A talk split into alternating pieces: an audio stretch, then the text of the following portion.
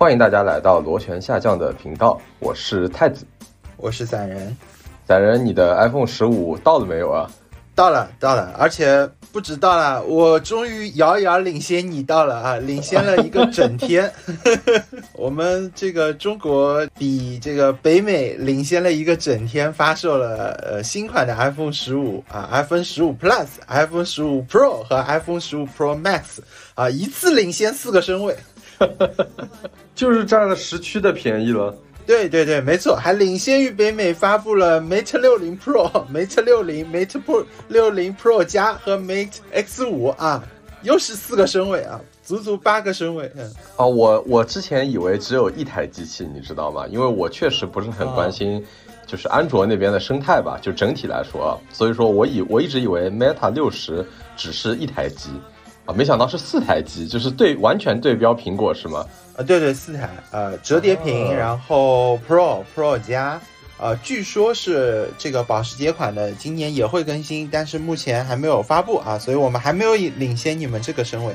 那我看了一下，这个田径赛事上面一般也就八根跑道，你们已经这个被决赛圈淘汰了啊。啊，好的好的，OK OK，那反正淘汰了的话，我们就来聊一聊呗。你都收到机器了，对吧？那我们今天就来聊一聊 iPhone 吧。对，我们今天就来聊一聊这个 iPhone 和遥遥领先们，这个到底太子和散人啊，我们两个人到底消费还是不消费？我觉得在这里要先叠个甲，就是我们不是专业的手机测评师，啊，我们对于那些参数、性能、芯片，呃，一窍不通，完全不理解。啊，然后我们对于那些专业的东西也不是很清楚，但是呢，我们两个啊，这个也算是用过非常多代的水果，然后也像我也用过非常多的这个遥遥领先的华为的手机啊，所以我们主打的就是一个实际的体验。首先首当其冲啊，问一下太子，你最后到底有没有买 iPhone？是这样的啊，我们。买不买呢？这个是有一个主观的因素和一个客观的因素，对吧？从主观上来讲呢，我肯定是想买的，啊，你你要说大家谁不差钱啊或者什么的，那肯定买十五，买十五 Pro 啊，对吧？然后呢，我个人的习惯呢，肯定是不会买 Max 的，因为那个尺寸啊太大了，我从来没有适应。虽然我自己的手掌其实特别大，但是我很不喜欢那个手机，你比如说放裤兜里啊，然后那个。硌屁股或者硌腿的那个感觉，尤其是啊，我最近买了就是几件外套吧，因为温温哥华这边很快就要进入雨季了嘛。然后这个外套的几个兜儿啊，我自己都试了一下啊，有一个兜它 Pro 或者十五它就放得进去啊，如果是 Max 的话它就放不进去啊，你没法把那个拉链给拉上啊，所以就是这个尺寸上面啊，我个人的习惯一直是喜欢小尺寸的。啊，这个我待会儿可以这个详细的说一下。当然还有一些客观因素嘛，就是比如说囊中羞涩，对不对？那就买不起了。所以说这一次呢，我只能说我有百分之六十的心动啊。至于。到底要不要买，取决于后面，比如说当地这个有没有一些比较实惠的这个价格啊，比如说黑五的时候啊，万一它真的超级便宜的话，然后我就冲一波。OK，我这边的话就不太一样了。首先我买了三个，啊，这一听就就不太一样。但我买了三个，三个呢都是大屏的，一个十五 Plus 粉色版。五幺二 G，这个应该已经是顶配的这个内存了。然后呢，又买了两个呃十五 Pro Max，一个是原态色，一个是黑色。然后一个是这一 TB 的，一个是二五六的，一个盖板。对对对，盖板，一个是顶配。但是 Plus 已经退掉了。然后两个 Pro Max 啊，我也没有留。为什么呢？是因为发现它是印度产的吗？不是不是，至少我拿到的这三台都不是印度印度产的啊，都是 Made in China 的。我特地看了，因为啊，印不印度这件事情也确实在我心里面是个结啊。但不管怎么说，这三台都没有留啊，主要是因为客观原因，主要是觉得还是有一点贵的啊。在现在的经济环境下，我觉得还是有一点贵的。然后同时呢，因为今年确实能看得出来。大家买新手机的这个动力啊，没有那么足。比如说这一刻，就是对国内来说是发售的第二天，你去店里面，十五的和十五 Plus 的是全部有现货的，所有颜色所有型号全部有现货，包括昨天晚上我在苹果店的时候也有现货。然后这一刻，如果你买 Pro 和 Pro Max，只要你不是盖版的，只要你是五幺二和一 TB 的，然后你愿意接受那个蓝色的话，也全部都有现货。对，从这两个点上来说，呃，我觉得不久的将来嘛，还有一个月左右的时间就到双十一的那个周期了，我觉得可以去赌一赌啊。再加上现在这个，呃，原态色和黑色还是这个有溢价的。这个一进一出，我觉得这个比例还是比较大啊，这个至少降价了百分之十以上，所以啊，我就这个勇敢的选择不拆封，让让它离我远去啊，差不多就是这样的情况。对，但从主观上来说，为什么我会先选择这三台呢？因为这三台确实是，呃，我们今年家里是要换掉的三台。先是我夫人和我都选择了 Pro Max。我是 Pro Max 的这个长期用户，我选 Pro Max 属于平换，嗯，没有没有什么区别。但我夫人今年和我妈都希望用大屏，这是我的一个惊讶啊！我我的理解是，他们属于没得换硬换。所以选择了大屏 啊，其实也说明一点嘛，就是实际上它现在这个功能上面，你最显著的感受其实没有了，没有多少了，嗯，对吧？所以说它只能说，哎，我原来用小屏的，那我强行给自己升级一下，我我换个大屏的啊，让我觉得说我这个十五我换的值，虽然十五是就是本来你比如说十四的时候你也有大屏，是吧？但是因为十四的小屏跟十五的小屏区别没有那么大。所以说你就只能换十五的大屏了，给自己一些怎么说呢安慰吧，就是有点这种感觉。对，其实从功能的提升上啊，我自己呢，在这个想要不要买十五的时候呢，我其实稍微总结了一下，就是历代啊，我自己买苹果换了得有四五个手机了，就是每一次换呢，我其实都是有比较大的动力去换它的，我都比较足够的理由。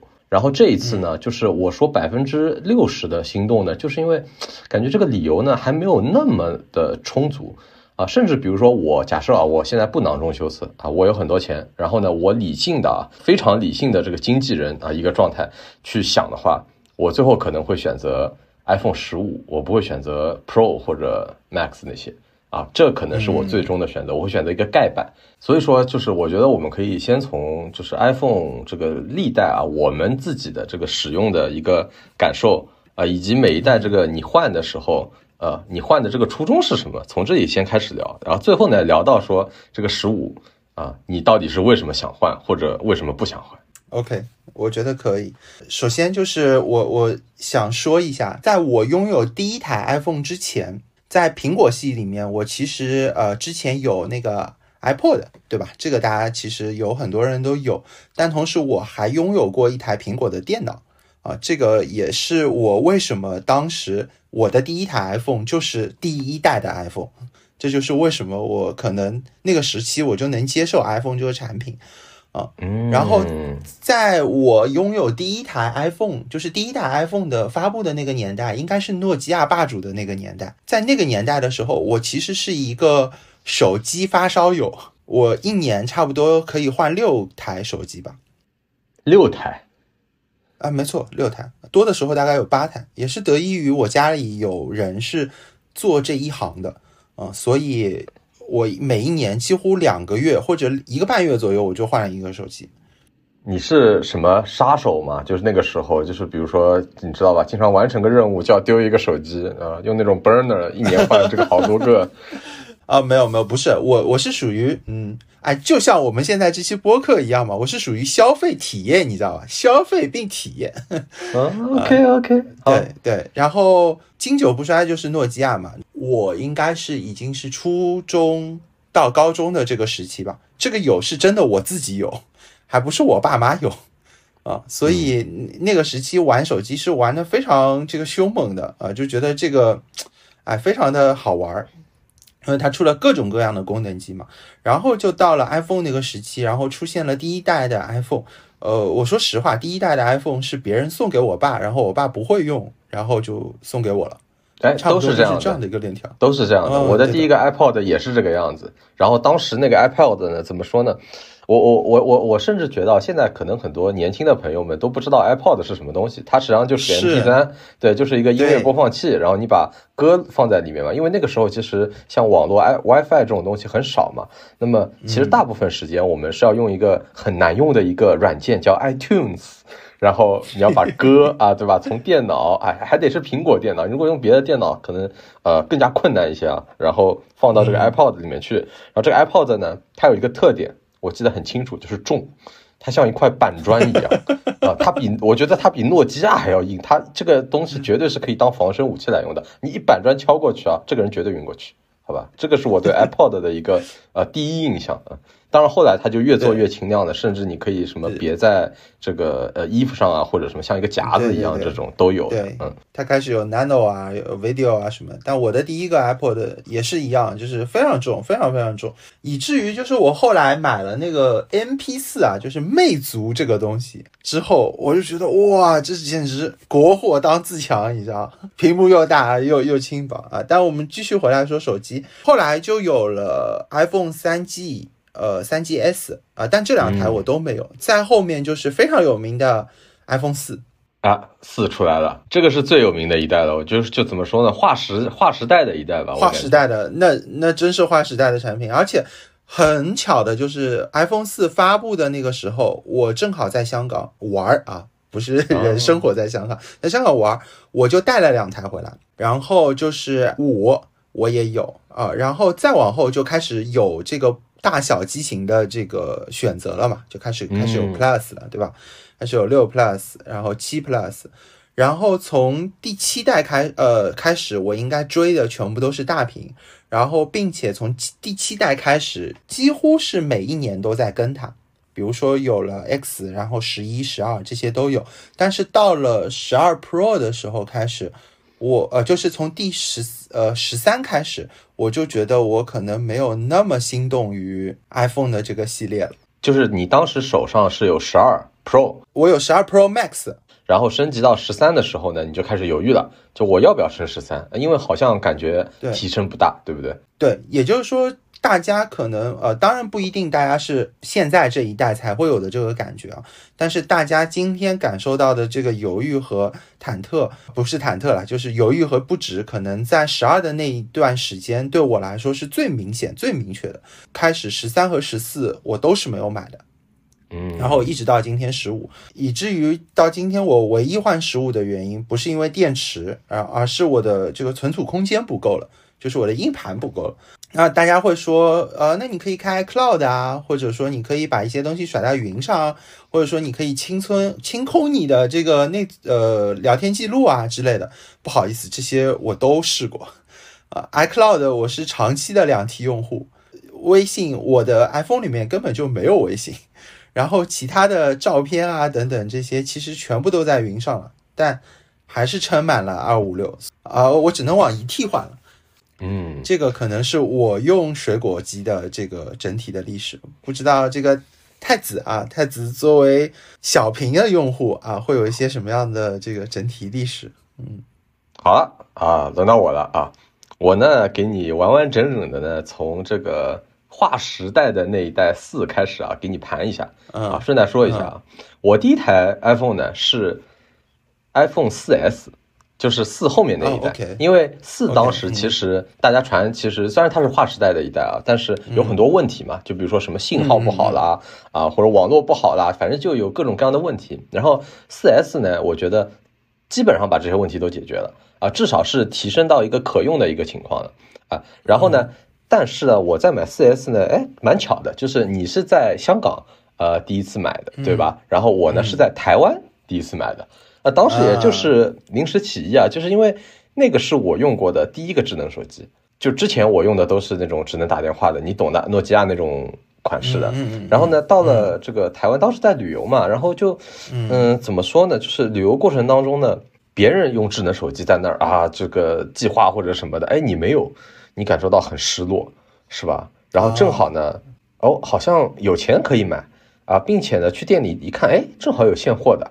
啊，然后就买了一下，啊，只有两个字的感受，惊艳，好吧，只有这两个字的感受，太棒了啊！这是当时觉得太赞了。然后呢，这里呢要提个关键的参数啊，就是四 S 的屏幕尺寸是三点五英寸啊，这在现在呢基本上是没有办法想象的啊。就是我我说一下现在的尺寸是什么？现在小屏的那个尺寸是五点八英寸，都快要相差这个一倍了。就是你如果买个 Max 的话，你都要快要相差一倍了。对，当时那个屏幕是是是非常小的，并且还不是全面屏嘛，它上下都有边框的，对吧？底下还有一个 Home 按钮。后来呢，我就形成了一个感受啊，就是这个东西呢，我其实隔两年一换是最划算的。为什么呢？就是每次呢，它换代的时候，比如说你。四 S 到五或者五 S 到六，它总会会有点比较大的一个创新，但是这个创新呢，往往会带来一些问题，啊，然后呢，它就会在下一代的时候把这个问题给解决掉，就是六到六 S，对吧？四到四 S，它就会把这个问题大概率的啊，它会解决掉一点，然后你用一个四 S 呢就很舒服。当时水果的这个电量很低啊，当然现在依然。可能相对来说也比较低，但当时是更低的。那么用到两年呢，基本上是电池报废的一个状态了。你除非你去换电池啊，不然的话呢，你肯定是这个电池基本上半天都撑不过啊。有一次我记得我带着我那个已经快用了快接近两年的一个 iPhone，然后去东北，快退役了，啊，快退役了，对，然后去东北，然后呢，这个自己一个人在那玩嘛，就说说我自己独自旅行，看着这个电池啊，还有百分之四十。然后呢，他在口袋里，我刚掏出来百分之四十，然后呢，再掏了一下，它就已经死机了，就电量已经完全死机，因为它外面太冷了。这个还好，那个时候啊，支付宝还没有普及，你知道吧？你用现金呢，还能在某些地方这个消费啊，只能说找一家咖啡店，然后赶紧把这个充电头拿出来，然后呢，把这个手机呢可能放在胳肢窝或者一些比较温暖的地方啊，然后期望它活过来，就只能这样子。就那个时候电量真的是你，我觉得两年基本上是一个极限了。呃，但也形成了一点点习惯吧，就综上两个原因啊，一个是换代的原因，还有一个是电池的原因。所以说，就形成了我习惯于说我两年一换。所以说，我的第二台手机，第一台是四 S 嘛，第二台不是五 S，是六。你不是，你可能已经忘记了这个机型。我猜大大家大部分人都忘记了这个机型，叫五 C。啊，我记得它，我记得它啊。苹果至今呢也没有解释这个 C 呢代表是什么，但是大家都觉得叫它的意思是 colorful，五彩缤纷的。真的是 colorful 吗？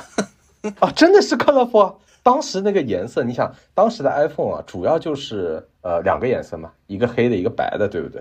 基本上没有说别的一个颜色。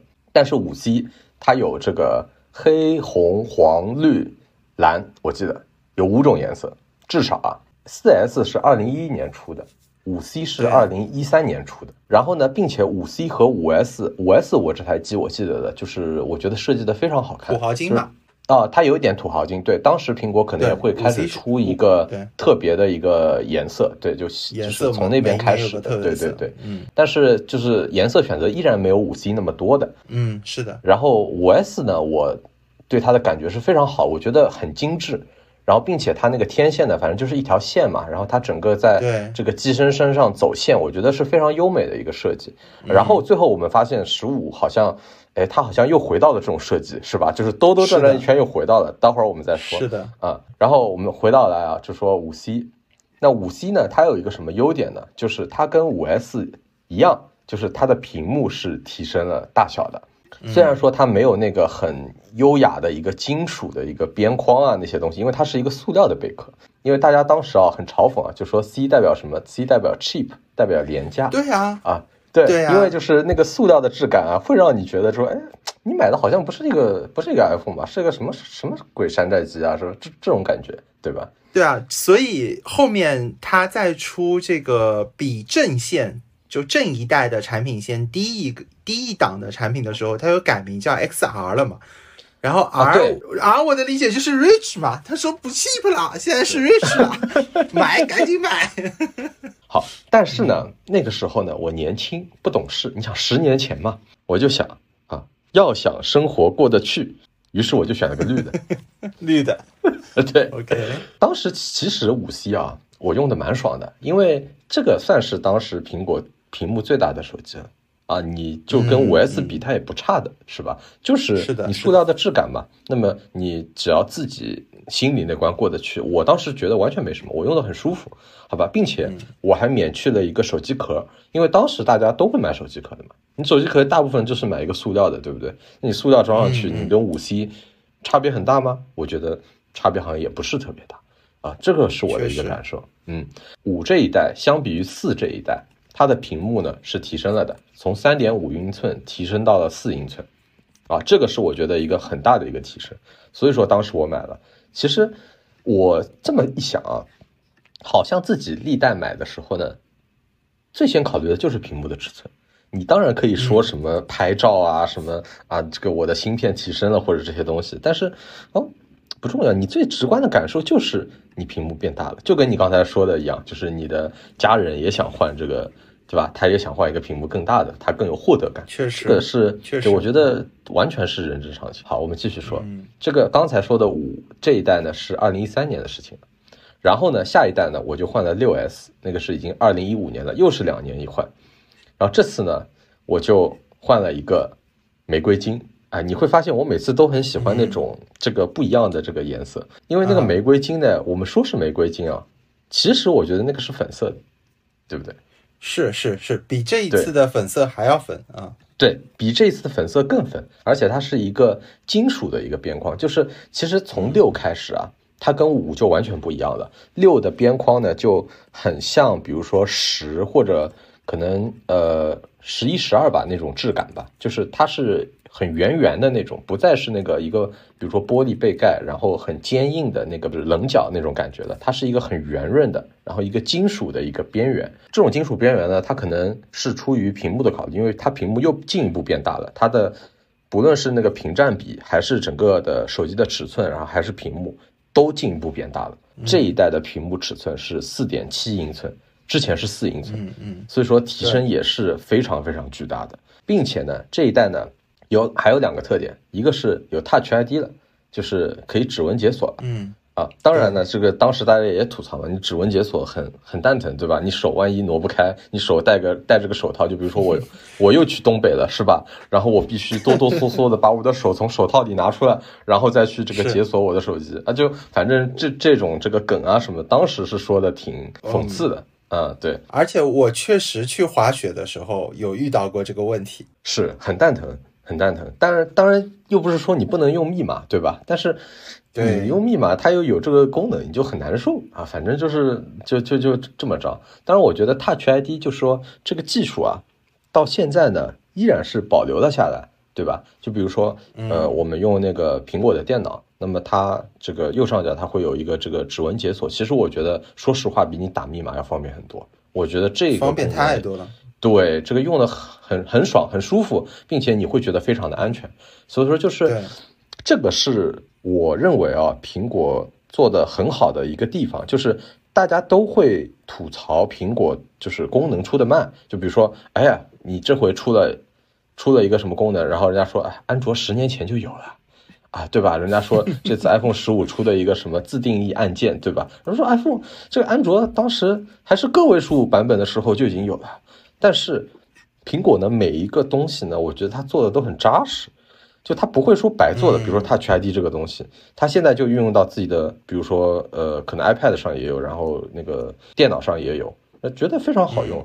嗯，依然是很流畅、很兼容，它不会被作为一个规划失败的一个功能，然后被抛弃掉，而是一直作为就是它最终找到了最合适它的位置，然后放在那边稳定的发挥它的功能。我觉得这个是我对苹果很大的一个感受。啊，对，这这是以我要反驳你一下啊，OK，这个并不是所有的功能，我觉得它都能找到最好的归宿啊。比如说非 USB 的这个接口啊，这个 啊，这个我们待会儿这个东西说啊，这个我们待会儿说，，啊这个这个东西我相信啊、这个就算在很久的将来，它也不会再出现在电脑上了啊。这个我只能说四个字啊，那个感谢欧洲啊，感谢欧洲。然后呢，我们说回这个六 S，六 S 是二零一五年发售的，然后这个时候呢就改成了那种圆润的金属边框，屏幕变成四点七英寸，有 Touch ID，并且这一代开始有 Plus 了。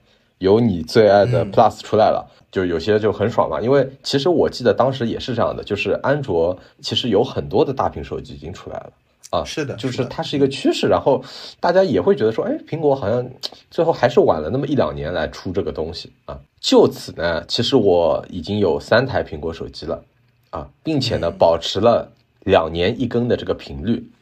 哎，没想到从七 iPhone 七开始，我觉得苹果不按套路出牌了，哎，打破了一些一些东西。我觉得啊，就首先呢，就是我们说第七代，第七代二零一六年出来的嘛。那首先就是它隔了一年，我本身就也不太会考虑。但其次呢，就是它屏幕也没有变化。你会注意到之前的几代，其实它屏幕每一代都会有变化，但是第七代屏幕大小没有变化啊，没有显著的一个提升啊。就我现在我现在去这个网站上查一些资料，然后我一对比，我觉得六跟七有什么大的区别吗？真的没有什么大的。七 Plus 我记得开始已经有两个摄像头了吧？OK，所以六对六和六和七最大的区别其实是在于七 Plus 这款机型开始出现两个摄像头了，啊，这也奠定了后面其实诸代就是比如说十二和十二 Pro 这差一个摄像头的这个历史就这样时候开始了，然后一直就到现在十五啊。嗯，OK OK，好的。因为七呢，其实大家呢都这个已经遗忘它了。我说实话，我都不记得有七这个东西了，因为大家只记得后面发生的一件事情了，就是它同时出了八和 ten。我们说 ten 啊，实际上就是 iPhone 十嘛，对吧？对，它同时出了两代，并且说十，因为它是一个啊划另一个划时代的产品，所以说我们直接跳到了十啊。然后所以说八呢，我们我觉得就不用谈了啊，反正二零一七年出的 iPhone 八。哦，毫无疑问，十的牺牲品是吧？就是没有，我觉得没有人 care 这个八这件事情的，好吧？我们就直接来聊十。但我还是要谈一下七啊。从七 Plus 开始，我第一次感觉到了国产手机拍照确实可能开始有可能比 iPhone 好了啊。之前我我从来没有这过这个感觉。我的七 Plus 啊，就是我会换 Ten。这一台手机啊，原唯一的原因就是我的七 Plus 是我唯一一台第一台我这个用完了之后品相极其差的一台手机，呃，从这一刻开始，我开始质疑 iPhone 的这个质量啊，因为比如说它的掉漆、变折弯啊这些问题我全部都遇到过。啊，所以七 Plus 我觉得嗯还是让我记忆非常深刻的一台手机。啊，但不管怎么样，它都比不了 Ten 啊，它都比不了这个全面屏。OK，你说掉漆这件事情，我就不谈我的六 S 了。那个玫瑰金到最后，呃，一点玫瑰都不剩了。我告诉你啊，就只有铁皮子了。就是我也不知道，就是为什么啊，反正就是各种磨来磨去，跟那个手机壳磨啊，或者说我后来把手机壳拆掉，它跟日常生活中的摩擦啊什么的，然后那个玫瑰就一点点掉掉了。最后只剩一点点玫瑰花瓣啊，好吧，我只能这样形容啊。好，我们来说回这个 Ten 这件事情，很 OK，对吧？因为它其实提升了我们之前说的最重要的一点，屏幕又变大了，五点八英寸了，之前是四点七英寸，整整提升了一英寸。它把一些什么 Home 键啊那些东西都给干掉了，所以说它变成了人脸识别。我觉得这个是很重要的一点事情。当然了，这个他肯定预料不到后面大家都要戴口罩这件事情，是吧？啊，但是在当时啊，依旧感觉很好。而且我觉得这里我要说一点啊，就是我觉得 iPhone 的人脸识别比起别的可能真的不太一样，因为它是有一个立体识别的啊，它不是说根据你的照片然后来进行，就有些人可以拿照片这个。骗那个手机嘛，然后有有有的有的手机可以骗得过，但是 iPhone 实际上是骗不过的，因为它是可能是用激光去扫描你的一个脸部的轮廓，然后再去根据一些关键点，然后再去判断你是不是真的是这个人，所以说这个点很不一样。所以说 Ten 特别好，并且二零一七年我上一台手机二零一五年也符合这个两年一换的这个，但是呢，但是呢，我又有点信不过 Ten 了，我觉得刚出来一个全面屏。它需要一点时间，啊，哦，对，就我对它的第一代产品，我总是不信任的，啊，我总觉得，嗯，可能有一点问题在那边，好吧，嗯嗯，对，你说的很对，但是我这个想了一想，呃，iPad、iPad Mini、iPad Pro 啊，Apple Watch，然后啊，iPod Touch、MacBook，包括 iPhone 啊，我好像所有的产品都是第一代。啊，感谢你，感谢你替我们做这个啊的用户实验，感谢你，感谢富豪。啊！所以好所以未来的这个眼镜啊，我觉得嗯，我替我的支付宝感到担忧啊。然后呢，这个二零一八年 Ten S 出来了，是吧？并且那个时候好像五 G 这个东西好像慢慢的开始出来了，对对，是吧？在那个二零一八年到二零二零年那段时间嗯开始出来了，就是安卓有一些机型可能已经开始出五 G 的东西了。对，并且大家一直呼吁说，哎，苹果什么时候出啊？我好着急。啊，对吧？我想用五 G 这个看直播啊，或者什么的，但是没有。啊，一直到嗯。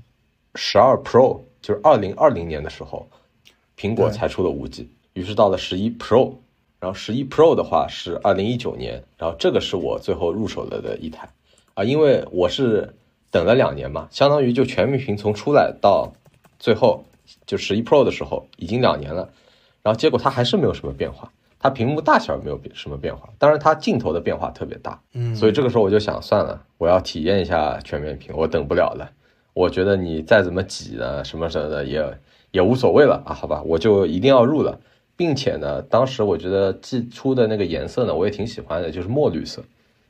就是十一 Pro 的话，它当时的那个那一代的特色颜色是一个墨绿色啊，我觉得沉静如水啊，也挺好看的啊，我所以我最后就买了。然后这台手机我一直用到了现在，我已经用了四年多了，中间呢换了一次电池，并且呢，我现在觉得就是十五让我不那么心动的有一点就是十一 Pro 太坚挺了，太好用了，我用到现在我我还是没有什么感觉。就是啊呃，有什么性能上，或者不论是存储空间上还是性能上，有什么限制我的东西，我觉得完全没有啊。除非就说，比如说那个半年以后，我们发现所有的 APP 它如果没有灵动岛的话，它会变得非常的难用。那我这时候肯定会赶紧去买一台 iPhone 十五。但可惜这种事情，我觉得也不太可能会发生。也不会发生。对，对，是的。所以我甚至觉得我的十一 Pro 可以再等一等，我可以等到十六 Pro 啊。那我觉得苹果的这个营销策略啊，还是有一些问题啊。它完全可以说跟跟你说啊，你在这个中国买的中国产的十一 Pro 啊，这个没有办法扛住北美的极低温啊，所以你需要买 印度产的 十五啊，有这个莫迪老仙的加持啊，它立立马就可以扛住极低温，啊，再也不会出现东北的这种问题。我我我我都不知道，我都不知道从哪儿吐槽好，我都不知道是不是适合把这个这边的气候和东北做比较。OK，好，这就是我到此为止的这个 iPhone 的购买史的。但是我还是要说，我完全同意你刚才说的，就是从这个十一、十二之后就没有什么变化了。啊，就是嗯十二 Pro 相当于十一 Pro，就是十二 Pro 二零二零二零年出来的，它呢屏幕大了那么一点点，但是好像嗯也没有大很多，如大啊如大啊。它最重要的 这个 feature 就是五 G 啊，十二最重要的 feature 是五 G，、所以我觉得你入了十二以后，然后一直到现在没有换，我觉得完全可以理解，因为十三 Pro 相当于十二 Pro，它提升的点是 ProMotion 一个刷新率，就是大大大家说的那个什么一百二十的一个刷新率。但是呢，就是怎么说呢？你不换你是感受不到的，因为由俭入奢易，由奢入俭难，对吧？也就是说，就是哎，我们这个假设你习惯了啊用 Pro，我相信啊，就是比如说有 ProMotion 这个东西，你刷新率啊特别高，是吧？然后你用习惯了，你再回去换回不是 Pro 的一台机，你肯定很难受。但是我们大家都是从这个没有 ProMotion 的用过来的，所以说呢，不会有特别大的这个感觉，就是你会觉得说，我为了这个东西，我去换一个手机，哦，我花一万块钱或者一万多啊，值不值得？好像不是很值得，我可以再等一等。对，而且我我的这个体验可能跟大家还不太一样，就是首先我刚刚说了，我从七 Plus 开始就是双机了，一台安卓，然后一台这个苹果，然后安卓呢，这个我是经常换掉它的，它它的更新频率是极高的。呃，然后同时呢，就是我为什么会开始用安卓，一个很大的原因就是是送的，不是我自己开始买的。啊、我我被送了第一台华为，当时应该是 P 九 Pro 吧，或者 P 九吧，好像可能不一定有 Pro，我记不太清了。对，然后我也不知道我双击怎么去处理两台手机之间的关系嘛，我就想到了一个最直接的方法，就是安卓不是数据是可以，呃，当时还可以用 Windows 的电脑直接复制粘贴到一个新的手机上嘛，对吧？所以我就把所有的微信的东西，然后移到了安卓手机上，然后从此以后只用安卓手机来聊微信啊，然后我就把整个手机当中最占内存的一件事情放在了安卓上，然后第二呢就是。后续你慢慢会发现，苹果拍照，呃，也不能说不行啊。我觉得它的主摄还依旧是非常强的。但是呢，就是比如说你要拍远、拍广，然后拍微距等等这些东西，苹果慢慢开始不支持，或者呃没有那么好。然后所以另一台手机拍照也会是一个强项。所以对我来说，呃，我没有那种切身的感受，说 OK，它摄像头更强了，那我就换下一代。但没有，因为我有一台华为。或者有一台，比如说，嗯，OPPO 啊什么的在那边，啊，这两者相比，我觉得，哎，那我用另一台手机拍照就好了。然后，比如说这个屏幕刷新啊什么的，当我很想打游戏的时候，那我就把我的安卓换成游戏手机玩就好了。所以我对于 iPhone 一直都没有那个感受，一直到就是今天，哦，当我去试或者当我去使用那个十五 Pro Max 的时候。我都没有感觉那个屏幕刷新跟我的十二 Pro Max 有什么区别，因为我没有打开那些特定场景，你知道吗？因为那根本就不是我在 iPhone 上会用到的特定场景啊！我我我向我的这个母亲去解释说这个屏幕刷新的区别的时候，然后她迟疑了很久，然后问我说：“呃，所以就是他。”玩抖音的时候，看抖音的时候，我划掉它的时候，它不会卡吗？还是说那个支付宝 它那个二维码它不是会更新的吗？还是说那个更新的频率会特别快？就是大家可能就是如果没有那些特定场景的话，因为它本来就是自适应的嘛，它也不是说它永远都是那个高刷的那个情况，所以就导致了说大家可能也没有也不知道它什么时候就开到了高刷，什么时候它没有开到高刷。啊，嗯，其实你这里提到的一件事情啊，就是因为你是两个系统的用户，但实际上大部分人啊，他还是不太习惯啊带两个手机出去的，是吧？像老板一样，是吧？以我有我可能有一个家用手机，然后一个工作手机或者等等的这种区分，所以说其实大家经常会有就是苹果和安卓的生态啊之间的比较，就是嗯。这两个东西到底谁好啊？我，呃，我支持哪一边？那很多时候其实是这个怎么说呢？屁股决定脑袋嘛，就是说我我我用什么了，我哪个用习惯了，然后，呃，我就支持哪一方。当然，我们也可以先不聊这个，我们可以先聊这个我们刚才说的 iPhone 十五。其实我比较好奇一点，就是你感受完实机以后，这个最大的一个感受是什么？十二 Pro Max 还可以撑一撑。跟我一样了，我是十一还可以撑一撑，你是十二还可以撑一撑，对吧？对，就是你看他打这个主打的几个点啊，首先外观上面，他这次用了钛，据说这个东西是比较打动直男的。呃，我听说了这个消息之后，我对我自己个人产生了很大的质疑，因为他没有打动到我。对，然后说。呃，因为它使用了钛嘛，所以它会比较轻。我去试了，呃，我也没有感觉到 有什么太大的区别，没有一个明显的感觉，就是它数值上可能确实提升了，但是你没有一个明确的感觉。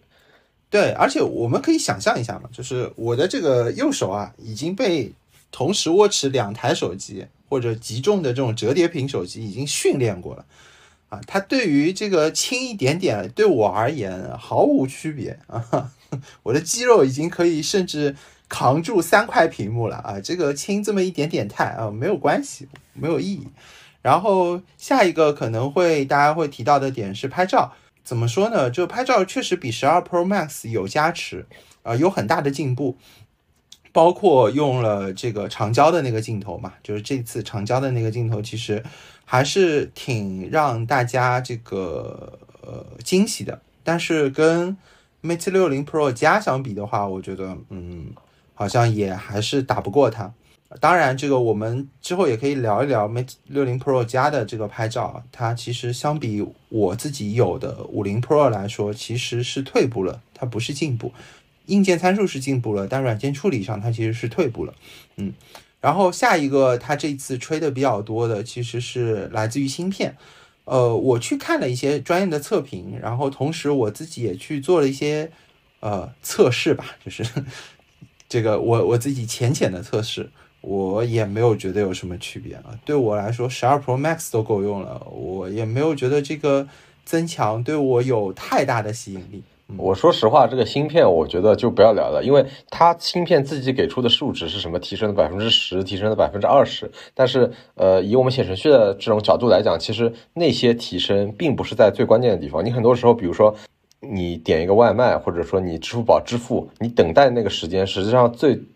久的时间是网络传输的一个时间，而并不是你机器本体计算的一个时间。所以说，就相当于你在一个微不足道的一个环节，然后提升了百分之十。所以说，你最后整体的感受实际上是微不足道的，并且就是我自己的理解一直是，比如说我的十一 Pro 或者你的十二，到现在都可以。就是基本上非常流畅的去运行所有的 APP，当然也可能会有一些杀后台的情况，呃，但依然可以非常流畅的运行，说明它的芯片的能力一直都是过剩的，一直都是溢出的，溢出了提前了好几年，其实是这么一种情况。当然啊，就是这里我觉得还是要稍微提一嘴，就是它的这次的那个内存是从六 G 提升到了八 G，大家说是十四 G 提升，那确实是可能你后台会。多出一个 A P P 可以一直活着啊，但除此以外也就没有什么了啊，好吧，这个这个还还是得提一嘴，好的坏的都得提一嘴啊。对对，但这个六 G 到八 G 的史诗级提升，呃，我也没有那么大的感触吧，我可能也觉得 OK，呃，然后屏幕大小上，因为我一直是大屏的嘛，所以我其实也还好。最让我感到不满的，其实不是这些东西，因为这些东西我觉得。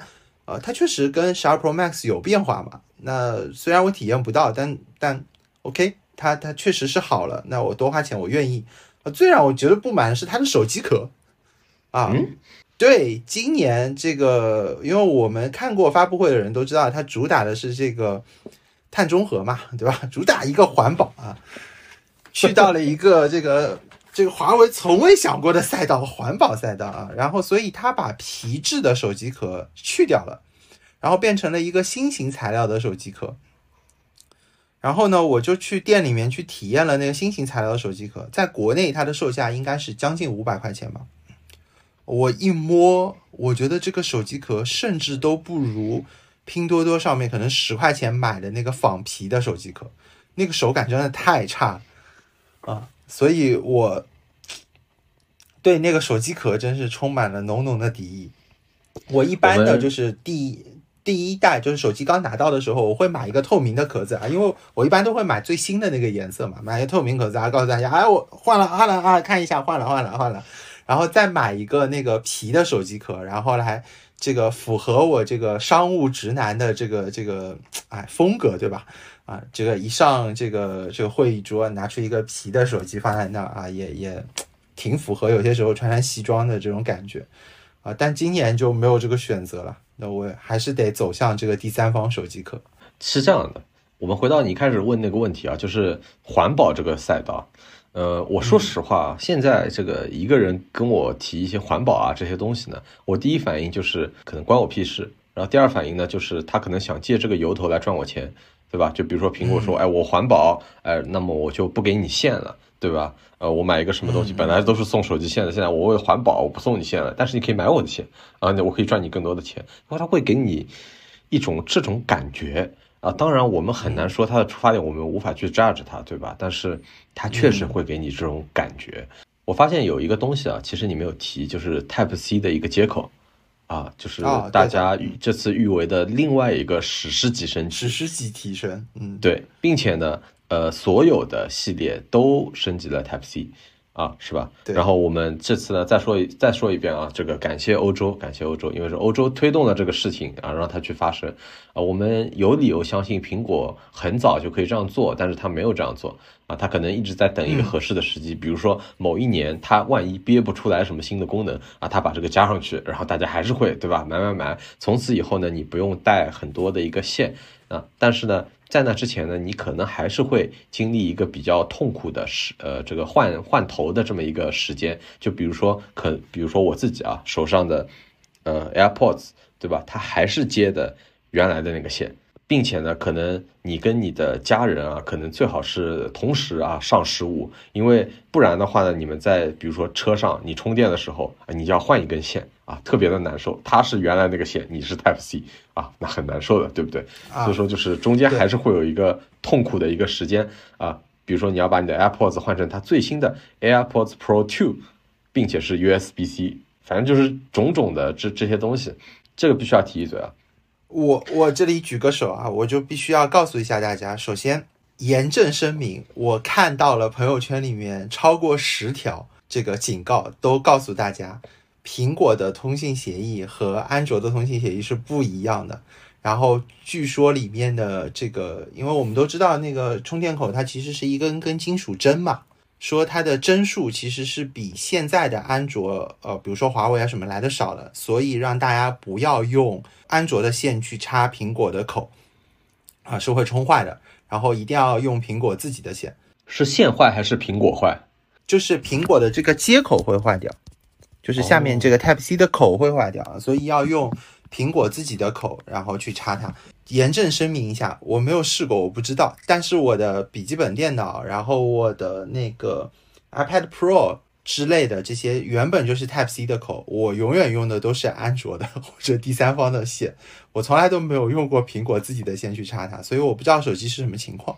但是既然我看到了，我知道了，我就提醒一下大家啊，如果。还没有人证明安卓是真的可以去兼容苹果的话，就让大家希望大家还是先用苹果自己的线啊，虽然它可能比较贵吧，但是那东西坏了修一修，其实真的比较贵的。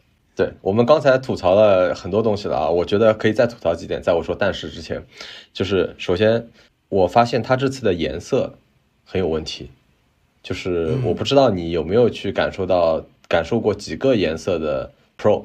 啊，反正我今天是都看到了，在实体店里，然后呢，我上去感受了一下，真的都非常丑，好吧，我只能这样说，就是我相信大家也看过很多的评测，就是大家说嘛，男士内裤颜色是吧，黑蓝灰，然后还有一个是不知道什么的金属颜色啊，是吧，就是白色都没有。但是你看啊，它的那个十五和十五 Plus，它做的其实相对来说都比较女性色，没错，它的颜色都比较淡一点。我我太太立刻就被那个粉色给吸引了，猛男粉特别喜欢。对，因为你别说她被吸引，我都被吸引了，你知道吗？我我有一刹那在想，我要不要换十五 Plus？因为我觉得那粉色其实挺好看。是，然后呢，我自己觉得那个十五的蓝色也特别好看。啊，就是它接近一个白色，然后映着一点点蓝嘛，然后特别的怎么说呢？青春活力吧，我给感觉是这种，然后也很清新、很清爽的感觉，跟 Pro 的那种感觉完全不一样啊！就好像怎么说呢？我们拿相机来比喻，一个是富士，好吧，还有一个就是非常一个是那种以前的单反，单反，单反啊！我不要说哈苏啊，不，对，好好。对，所以我其实当时觉得粉色是我妈会喜欢的，但我没有想到她最后喜欢的是蓝色啊，所以粉色才被退掉了。嗯，对。嗯，但是我去对比了那四个颜色，我其实觉得蓝色和黑色的差别也不那么大，钛和那个银色就白色吧，它的差别也没有那么大，然后让我觉得非常的不舒服。这也是为什么我老婆到最后选择了黑色，因为剩下的她觉得嗯。都属于那种一盒男士内裤当中你不太会穿的那几条，你知道？嗯，那黑色就觉得啊，那也也 OK 吧，也没关系，反正就是个黑色的手机嘛。但是啊，我就要说这个但是，我还是有一点想换的。但为什么呢？因为事实上你换呢，你并不是只考虑这一代的变化，对吧？你是考虑历代以来你错过的那些变化，它每一代都会集成到下一代去。你要这样思考，是没错，嗯，对吧？嗯，那么比如说我现在手上拿的是十一 Pro，啊，我换了个电池，我觉得我还可以再战两年。但是呢，我会想到说，我换了个十五，那我首先我有了十二的五 G，哎，十一是没有五 G 的，十二有五 G，啊，然后呢，我这个刷新率提不提升也无所谓了，看我是买十五还是 Pro 了，对吧？然后呢，我有了灵动岛，然后呢，我有了 Type C。你想象，你一代里面，你有了这么多功能，哎，我突然又觉得我可以了，对吧？所以我觉得说是百分之六十，就是是一个比较纠结的一个状态。那么又会引发另外一个问题了，就是为什么你一定要用苹果的？你换别的不行吗？你试试看安卓或者什么的，对吧？嗯嗯嗯。所以说呢，我其实是。有一个问题特别好奇想问你的，就是你觉得安卓跟苹果哪个好用？有很多人问过我问这个问题啊，嗯，就我我我不是故意要立派啊，但是必须要分男性和女性啊。对所有的女性，我都会给一个答案：苹果好用。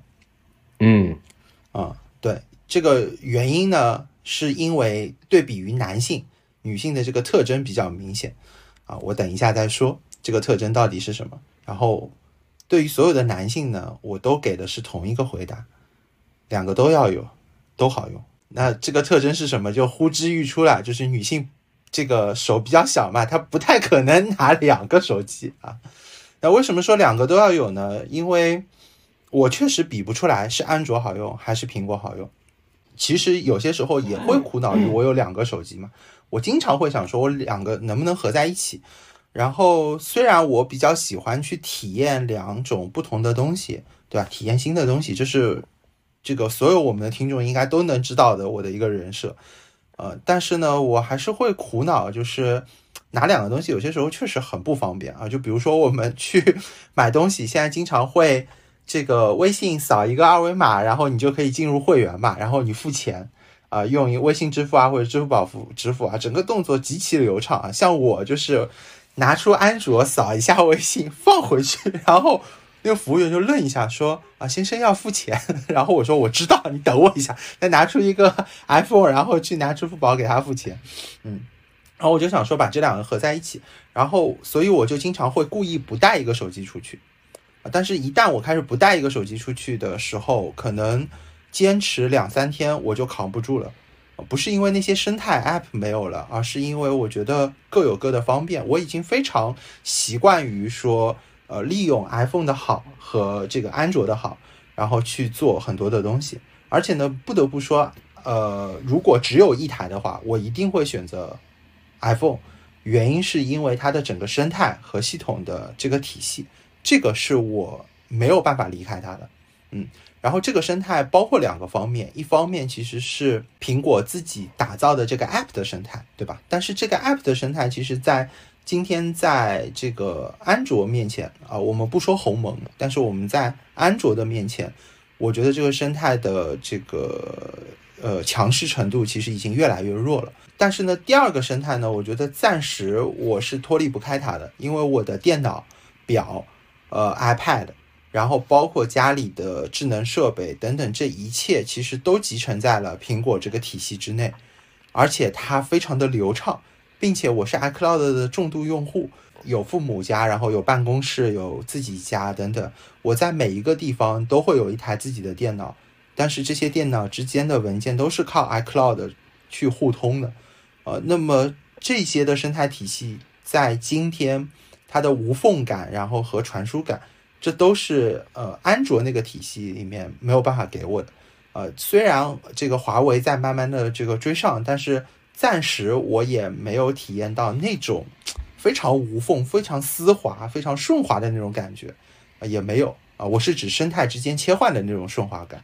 所以呃如果只有一个的话，我会选择推荐苹果。嗯，好，那我要呃问两个问题啊。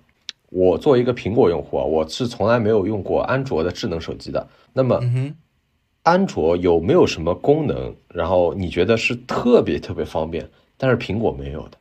我直接就想到了第一个功能，指纹解锁。OK，指纹解指纹解锁是我觉得呃，几乎现在安卓手机还都保留下来的一个功能。然后，但是苹果已经没有了啊。第二个，我觉得。安卓上面比较方便的，比如说传输不同的品牌之间的一些数据包括文件之间的传输它很快，然后包括有一些 NFC 的一处啊等等这些功能啊，这些都是苹果没有的。然后第三个就是 NFC，我家也好，其他的很多地方也好，都是比如说办公室也好，它其实都是用卡的嘛。NFC 的这个磁片卡，目前为止 iPhone 也是没有写入的，但是安卓有，而且可以很简单的就去做迁移和写入。而这些功能，我觉得也是我没有办法离开安卓的。呃，那我要问第二个问题啊。第二个问题，其实我，呃，是一直是作为一个没有用过安卓的人的一个迷思，就是安卓是不是有很多的一个设置的选项，就是它的自由度是不是很高？然后呢，以及因为其实听你的描述啊，你前面说是安卓手机其实换的频率也是比较高的，那是不是它真的就是说用一阵子它可能就会比较卡？或者说，呃，它的安全系数是不是比较低？呃，然后会引得你的手机可能经常就是用了一阵子，然后再装了很多垃圾的东西，然后最后引得它的性能、运行效率，呃，有一些下降。我这里要撇开，呃，分开说。首先，现在的华为已经不是安卓手机了。它用的是自己的系统，然后自己的芯片等等这一系列东西都是自己的，包括现在的 Mate 六零 Pro，说已经有百分之九十五左右的这个硬件产品是纯国产的啊，然后包括它的整个生态其实也是鸿蒙的生态，包括车机上面都用了鸿蒙啊，所以我觉得我要分开两点来回答你这个问题。我们先说华为，呃，它是不是卡？不卡，它不卡到什么程度？两年、三年，我觉得也能坚持。没有任何问题，啊，你只要换一换电池，然后包括现在这个华为都有硬盘提升啊，就是内存储存空间的提升这样的后期服务，所以我觉得它完全可以扛得住这个两到三年的这种使用，非常的流畅。然后第二，华为有没有非常多的呃选择项来去给你自定义的去做选择？呃，对比 iPhone 来说，有很多。然后对比这个安卓传统的安卓来说，就是我们以前印象当中的 HTC 啊，然后三星啊等等使用的这套完整的安卓系统来说，呃，它已经少了。但是对比于小米、OPPO 他们的这一套。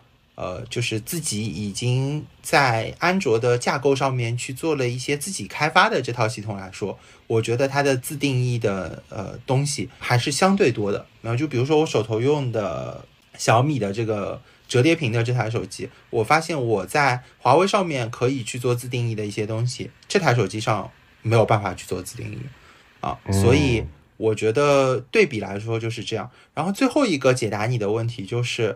呃，除了华为以外的安卓手机，它能不能扛住两年？我觉得我又要分成两个证明来阵营来表达。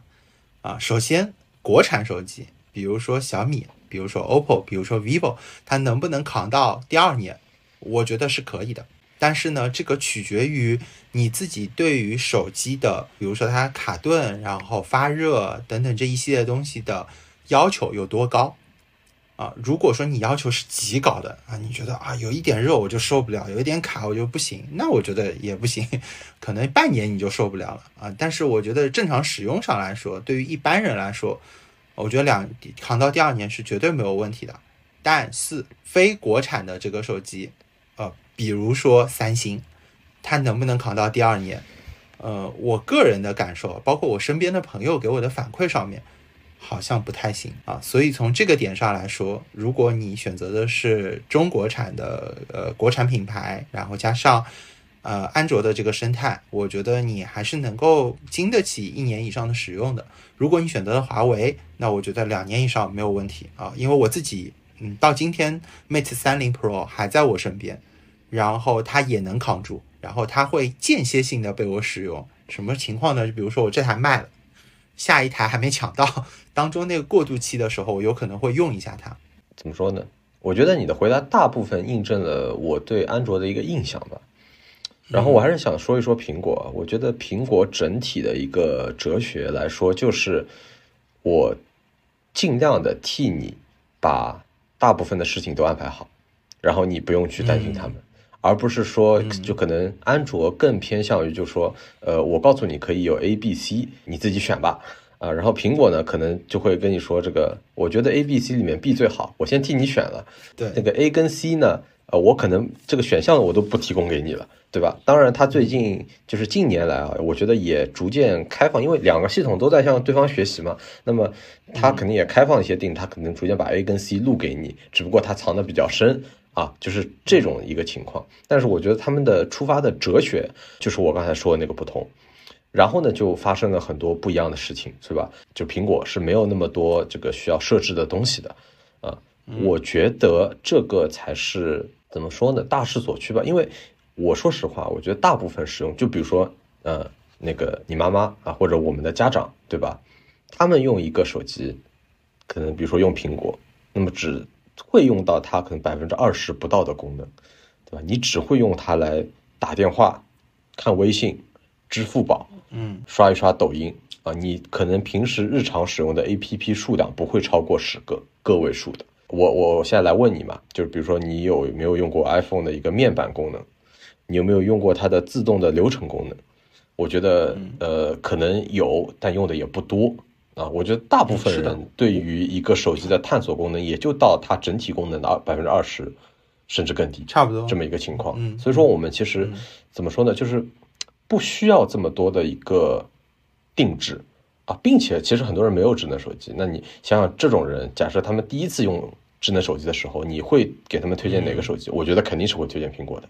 然后即使呢，那我们反过来说，就是我们刚才说的是这个呃比较浅的用户嘛，就是他手机真的是当做这个一个电话，并且有一些些延伸功能，这个来用了一些基础的用户。那么我觉得，即使对于一个手机的深度用户来讲，其实，在当今的社会啊，我自己觉得，就是不论你是想活得更轻松，就是你想有一个更加舒适的、呃自在的一个生活，还是说你想有更多的时间去完成、达成你自己的目标，减少心智的负担是很重要的一件事情，是可以帮助你，嗯，呃，就是不论你想去什么地方，都是可以帮到你很多的，你不需要去。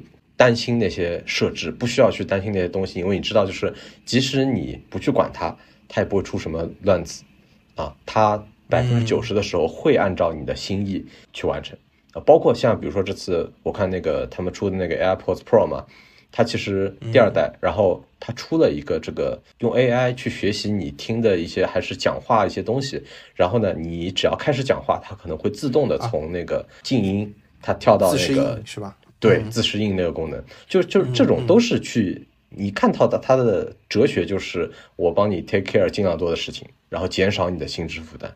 我觉得这个是最重要的。我自己就是因为自适应这个功能，然后买了 AirPods Pro 的第二代啊，就完全是因为这个功能，没有因为其他的任何原因。嗯，对，这时候你就会发现一件事情啊，就是因为其实这个自适应功能，当然就是它有硬件的功劳，但它。可能大部分来说是一个软件上面的一个事情，是吧？嗯，是的。我们讲软件啊，大家就一直说的那种比较玄幻的、飘渺的，比如说 iPhone 手机的流畅度就是很高啊，你不管打开什么，然后你就感觉很舒服，是吧？就是它它不会卡或者怎么样的。事实上，这个是跟两个阵营的生态有很大关系的。当然，你说这个这个 Harmony 这个系统，这个现在是跟安卓已经渐行渐远了。当然，我你不得不承认，就是它可能一开始的时候是脱胎于安卓的，这个我觉得没有特别大的争议吧。就是当然，现在它可能有一些自己的创新，是吧？那么你就会看到两个阵营，一个是苹果，然后苹果它有多少款手机？它每年现在就出四款，然后这四款基本上差不多。是吧？大家都是上灵动岛的，屏幕的这个比例、尺寸什么的，其实你就调一下这个比例、尺寸就好了。一个 A P P 去优化的时候，你去优化苹果的时候，你就是做一个手机，相当于啊，差不多就是每一年你优化一个手机就够了。但是你想想，安卓的阵营里面有多少个变量啊？你小米来来一套，华为来一套，vivo 来一套，三星来一套。然后他们里面还有各种不一样的，比如说有平板、有手机、有折叠屏。然后你就想想，你这个你自己去优化的。假设你是个程序员，你头已经大了，你已经飞走了。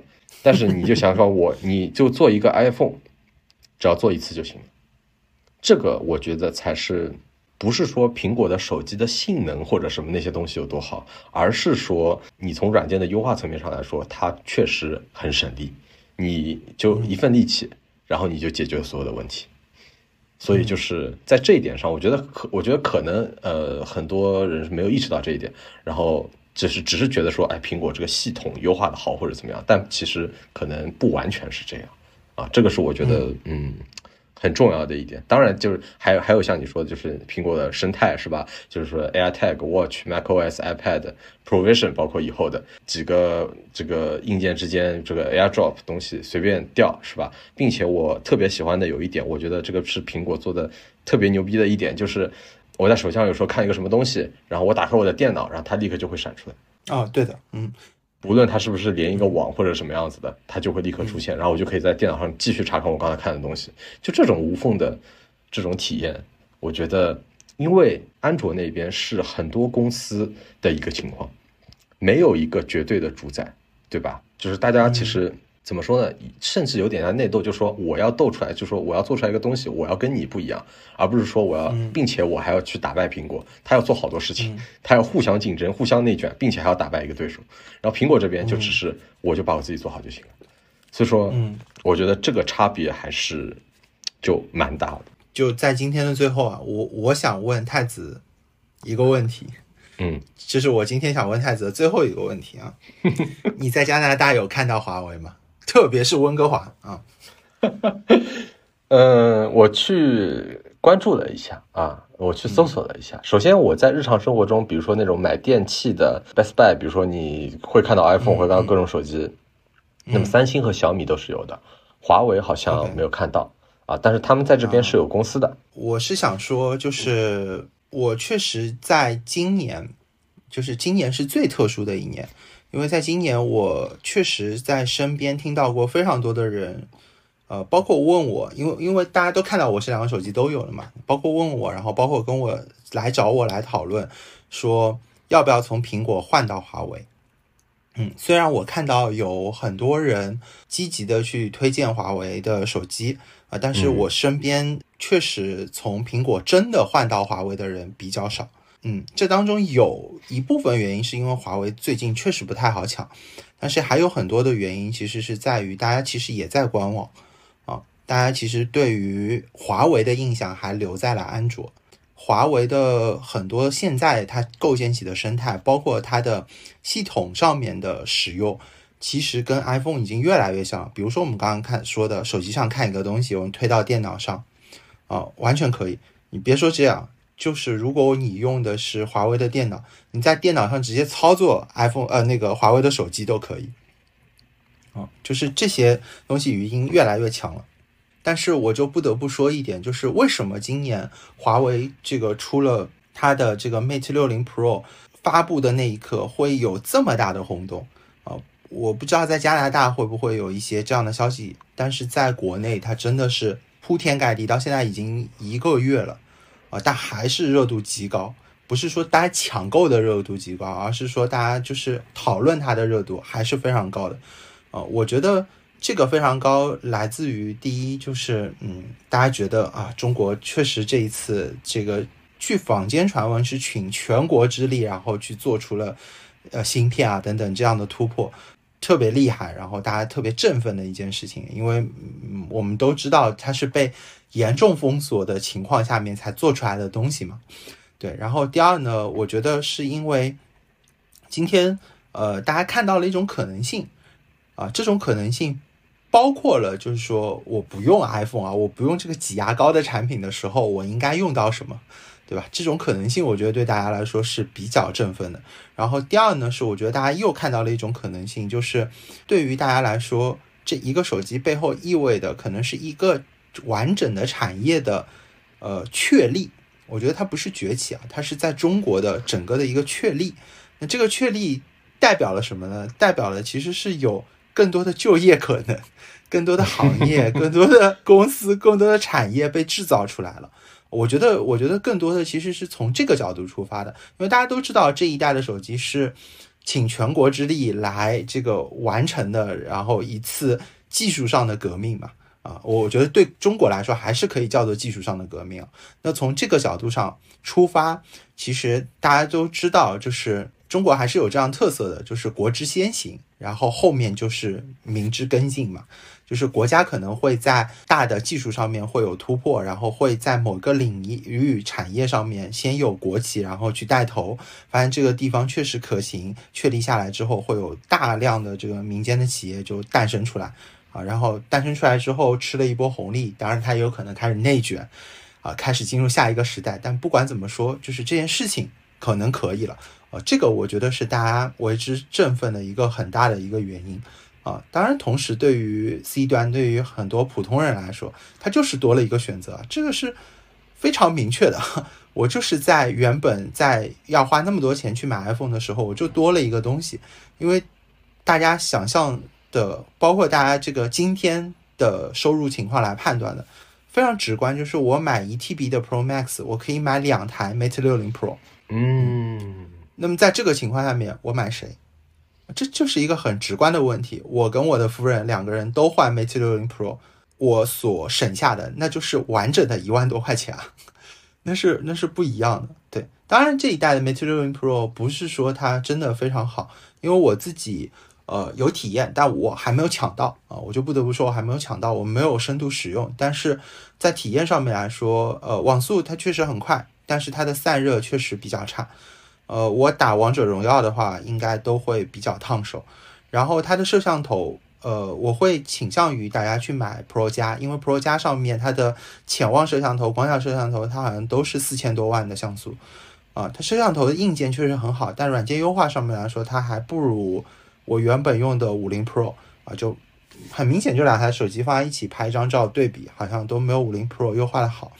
然后另外呢，就是这个手机天生设计上面就有一些不舒服，它特别宽，特别特别的宽啊。呃，女性来说的话，一个手用几乎不可能了，一定就是两个手用。男性的话，我就觉得我的手不算小，但是我用起来也会比较吃力啊。所以这些问题我觉得都是。但是不管怎么说。现在的鸿蒙系统已经非常能打了，已经非常强的可以去使用那些生态，然后包括流畅度，包括它这个长时间使用会不会卡顿，这些完全不会啊。它的自定义的这个空间也是恰到好处的，不会让你觉得太少，但是也不会让你觉得完全不知道怎么去用啊。所以我觉得这一代的这个 Mate 六零 Pro 确实非常好。非常的让我觉得，嗯，可以再换回华为了。可以，下次就可以试试，比如说不用 iPhone 啊，你就单带那个华为，然后出去感受一下，呃，看看是不是，也许可以比 iPhone 单带 iPhone 坚持更久的时间。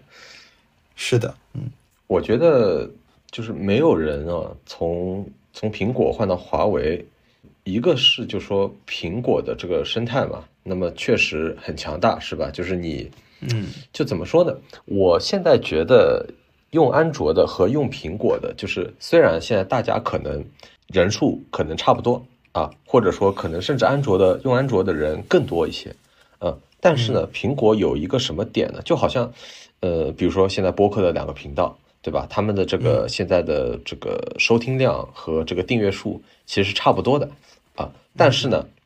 其中有一个就是你现在看他们感觉是齐头并进，呃，还是一个竞争的状态。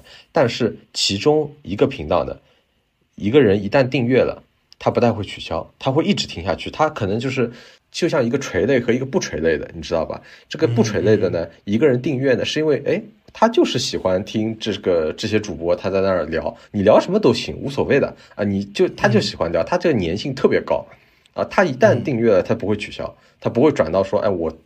觉得我我我不喜欢他们讲的这个内容的，因为不重要，因为他喜欢的是他们的人，啊，所以说他们讲什么内容，他都会一直听下去。但是另外一边呢，哎，好像情况就不太一样。可另外一面可能更像一个垂类的，就是他喜欢他是出于某一个这个垂类的一个原因，啊，然后呢，但是垂类这个点呢，它怎么说呢？你再挖它深度也是有一定极限的。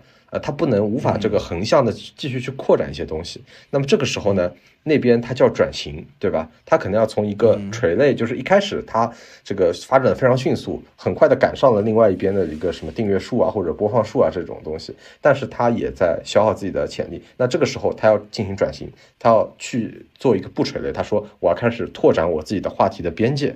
然后呢，我要让大家喜欢我这个人，而不是因为我讲的这个某一个垂类的内容而喜欢我。那这时候它可能会流失一部分，但是这部分流失了以后呢，可能就会到另外一边去，而另外一边的粘性是特别高的，另外一边的人来了就不会走了。我觉得这个是苹果最恐怖的一件事情，就是。呃，你当然可以比较，就说，呃，OK，就是这个他有他的好，这个最好。但是最恐怖的一点就是那边，你一旦开始用了，你一旦开始习惯，一旦买它越来越多的产品，你就会无法自拔的一直用下去。啊，对，就是我，对，我我这里有一个非常实际的例子，就是我外公外婆。嗯，他们两个都八十多了，那两个人加起来有一百七十多岁了，就差不多就是你可以体验一下，感觉上就是他不是八十一点点，他八十好几了。但是这两个人用的是苹果手机，玩的是 iPad，然后平时看的是苹果电脑，就是就是这样一个群体。然后他们会用苹果的直接原因就是因为我，然后他们看到我用了，然后想去试一试，一试发现哎也挺好。然后发现自己不能用的时候，不会的时候，他甚至可以去苹果课堂学。他突然就觉得自己跟年年轻人是一样的，然后他们就开始买用买用买用，然后就一直用。就你知道，就是他们甚至会关注说苹果有新出了一个这个眼镜的这样一个东西，然后问我说这东西好不好用？对。就是他们是因为他们平时的生活也确实比较潮，比如说我外公八十七岁了，他还在喝咖啡。